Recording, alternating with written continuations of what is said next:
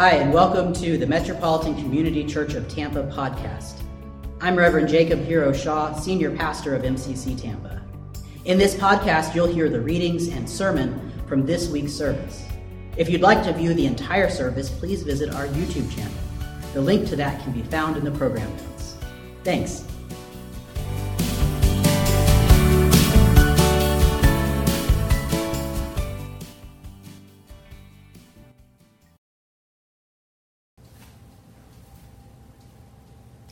Good morning. My name is Olga Roy, and today's first scripture is from the book of Psalms. Let me hear what God the Lord will speak. For God will speak peace to the people, to the faithful, to those who turn to God in their hearts. Surely salvation is at hand for those who trust God, that God's glory may dwell in our land. Steadfast love and faithfulness will meet Righteousness and peace will kiss each other. Faithfulness will spring up from the ground, and righteousness will look down from the sky. The Lord will give what is good, and our land will yield its increase. Righteousness will go before God and will make a path for God's steps.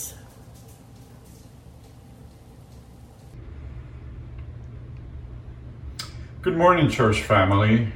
This is Sam Asensio, and today's second scripture reading is from the Gospel of Matthew. Immediately he made the disciples get into the boat and go on ahead to the other side while he dismissed the crowds. And after he had dismissed the crowds, he went up the mountain by himself to pray. When evening came, he was there alone. But by this time, the boat battered by the waves, was far from the land, for the wind was against them. And early in the morning he came walking toward them on the sea. But when the disciples saw him walking on the sea, they were terrified, saying, It is a ghost. And they cried out in fear. But immediately Jesus spoke to them and said, Take heart, it is I do not be afraid. Peter answered him, Lord, if it is you, command me to come to you on the water. He said, Come. So Peter got out of the boat, started walking on the water, and came toward Jesus. But when he noticed a strong wind, he became frightened and beginning to sink, he cried out, Lord, save me. Jesus immediately reached out his hand and caught him, saying to him, You of little faith, why do you doubt? When they got into the boat, the wind ceased, and those in the boat worshiped him, saying, Truly, you are the Son of God.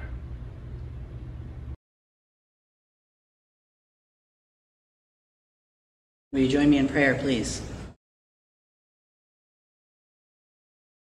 God, you call us to these places of justice, of wholeness, the places where righteousness and peace can kiss, where steadfast love and faithfulness meet, as the psalmist said. Open our hearts, God, in this time to your message. Amen. In the gospel message that we heard this morning, it's that famous story, it's in three out of the four gospels, of Jesus walking on the water. What preceded that story? You might remember from last week that right before this happened, Jesus experienced an incredible loss in his life the death of John the Baptist. Now, John the Baptist, of course, was his, his cousin, his friend, his confidant, really the, a person who was truly in this journey of serving God with him. When Jesus learned of the death of John, it was devastating to him. So, why did John the Baptist die? He was killed for being a truth teller. His commitment to the truth is what cost him his life. And yet, in that deep commitment to the truth, even death could not stop his message, and he led many people on a path of truth. Jesus was grieving and had taken off to be alone. As, as we heard last week, he had taken off and gotten on a boat and, and went out and then came back as the people gathered on the shore needing him. Where we left it last week, Jesus, again, seeking some space, sent the disciples ahead into the sea. He had just fed the multitudes in that miracle in which the meal was shared. And now he has his next chance of solitude, which probably doesn't last quite as long as he might have needed. The disciples are in the sea, and a storm comes. Now, it's August, and this is Florida, and we know storms, right? We know what it is like to be caught up in a storm. We also know Jesus' side of things, maybe a little bit. We know what it is like to just need a moment to, to pause, to catch our breath, to grieve. We know what it's like to try to find our footing, and then a storm comes. These can be real storms or metaphorical ones. It does sort of feel like 2020 has just been storm after storm. And I imagine that the disciples were carrying a huge amount of stress when that storm came.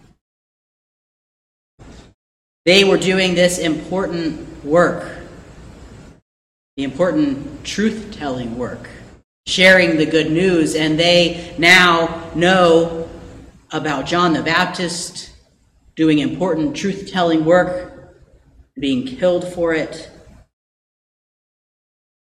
They know that they are called to follow Jesus, and Jesus is asking them to do all kinds of things that are scary and a stretch for them. They are called to these frightening places. And there is pain and probably some hunger and discomfort, both physical and spiritual. And that is where they are when this literal storm comes upon them. So here they are in the boat, being battered by waves. The storm is coming down, and like so many of us, shout out in our own lives. They are saying, Fix it, Jesus. They are scared. Their teacher is not with them. And what do they do? And suddenly, what do they see? But this figure walking towards them on the water. And much like many of us, when Christ has appeared in our lives in various ways, they did not say, Hey, look, it's Jesus. They said, What? a ghost. They were afraid, and Jesus responded with, Take heart, it is I. Don't be afraid. And Peter, who's a bit dowdy anyway, challenges him. If you are Jesus, then make me walk on that water to you. And Jesus is like, Come on. And Peter's all like, Yeah, I will. So Jesus is like, Yeah, okay, do it. And Peter says, Yeah, here I come. I'm coming. And he steps out of the boat. And he's walking, steps out in faith. Wow, Peter thinks, I'm walking on water. And then suddenly realizes, I'm walking on water. Goes from, Look, Jesus, I'm doing it, to, realizing that the storm is raging around him and it would just take a moment for him to drown. Beneath his feet is just water, and so he starts to sink. And again, like we often call out, he says, Save me, Jesus. Fix it, Jesus. And then Jesus reaches out his hand and saves him. They get back in the boat, and the storm stops. And Peter believes.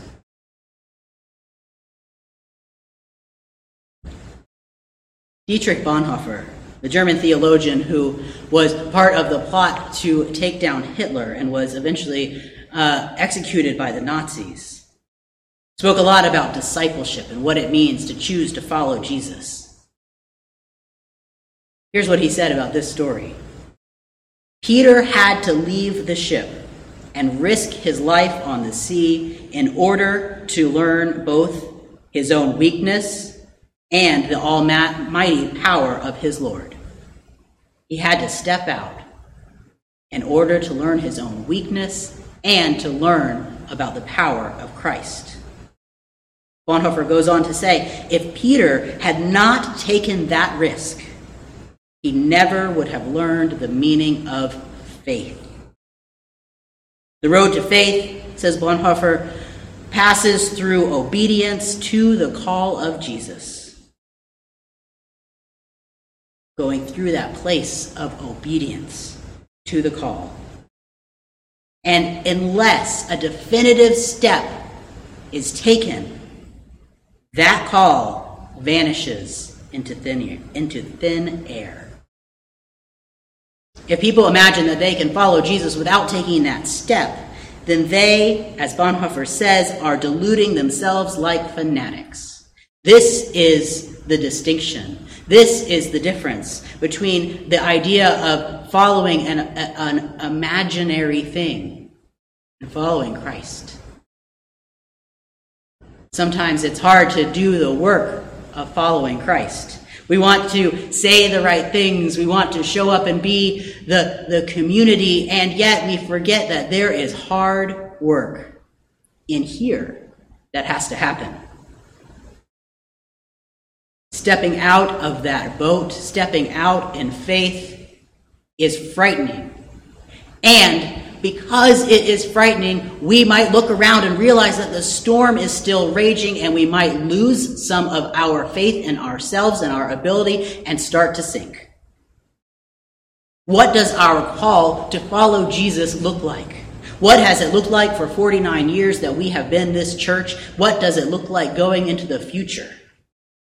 What are the truths that we must acknowledge? What are the truths that we must proclaim? What are the truths that make all of this worthwhile? And what are our ghosts? What are the things that when we actually encounter Christ in our lives make us see something that is not Christ like? We encounter Christ, and Christ often tells us the things we don't want to hear about the work that we need to do, the courage we need to have. As I always say to our little saints, to the little kids in our church, having courage isn't about not being afraid. It's about being afraid and doing the thing anyway. It's Peter stepping out of the boat, terrified, doing it anyway. And it wasn't perfect, and he messed up, and he started to sink, and Jesus pulled him out and saved him. Take heart, he had said. Don't be afraid. When do we need to hear these words? Take heart, don't be afraid. When are we struggling with our own ghosts? What fears are holding you back? What is holding you back from being the best you that there is? What is holding you back from helping our community grow and thrive in the best possible way? And how can we work together to let go of our fears? I think a lot of us are like Peter. I know I am. When we step out in faith, things suddenly become difficult. We want to step out in faith and think, well, I'm, I'm stepping in faith. It's going to be easy from now on. And it's just the opposite. It's harder. We start to doubt. We start to sink. We cry out to God to help us. Fix it, Jesus, we say. And Jesus lovingly says to us, fix it yourself. Take this thing that is happening, take these things that are a struggle for you, and use the tools that I am giving you. Be filled with Christ's love so we can fix it ourselves. We trust that we always need Jesus just as much as Peter needed Jesus in that moment to reach out his hand and pull him to safety. We need Jesus. We trust that Jesus is always there, whether we can feel him or not. Let's remember when did the storm settle? Jesus didn't say, Let me settle this storm, and he gave you nice, calm water to give a little try for walking on it. Jesus called Peter out into the storm, and it wasn't until they got back in the boat that it settled. That is an important thing to remember because we have work to do. We are living in a number of storms all at once right now. And Christ is calling us to action. We've been talking a lot about race and racism. We are at a turning point. I pray that we are at a turning point where so many more of us are waking up and understanding. And the storm rages on. And Jesus is telling us step out of the boat. And we've been dealing with a pandemic for months. And now it's gotten worse. As the virus rages on, Jesus is calling us to do our part, to be patient, to love each other enough to protect one another. MCC Tampa has been here for 49 years. And yet there is still so much work to do. These storms are not going to stop. We come together and we realize that we have Christ in our hearts and God is calling us to do amazing work. How many times in the last 49 years did the people of MCC Tampa think this storm is too big? How many times in the last 49 years did the people of MCC Tampa think we are going to sink? I'll tell you, I don't know the number, but I know for exactly as many times as that has happened and those words have been said, Christ has reached out Christ's hand to us. And we are still here and we didn't sink. There will be times that we lose faith. There will be times that we mess up and make mistakes. There will be times that we are so unsure of ourselves, we don't know what will pull us through. But we know this Jesus is calling us to discipleship. And discipleship is hard and messy and powerful and beautiful and wonderful. Faith and doubt can coexist. Struggle and joy can coexist. We can carry the message of Christ in many ways. We can carry the message of Christ when we are tired of what is going on around us. We can still hear and share that message. Take heart, do not be afraid. It's not easy, and we were never promised easy. But we are called to believe, even when, especially when, the storm is raging. Especially when we think we are going to sink. Beloveds, we've done a pretty good job so far. Got 49 years down and many more to go. We are entering into our 50th year as a family of faith.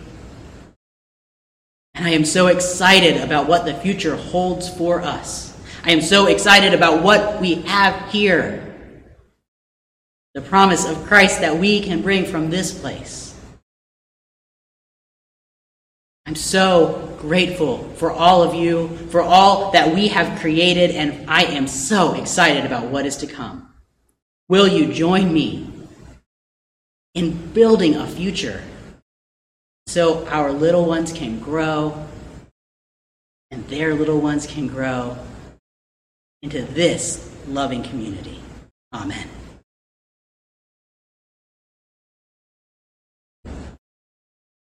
as these storms rage around us, know that Christ is calling you, calling you to the beautiful truth of his love in this world.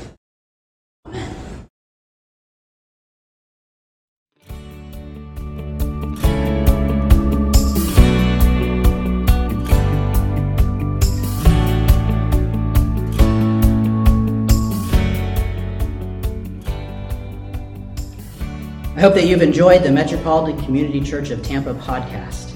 If you'd like to view our entire service, please visit our YouTube channel. Today's program was edited, directed, and produced by my wonderful husband, Alan Hero Shaw.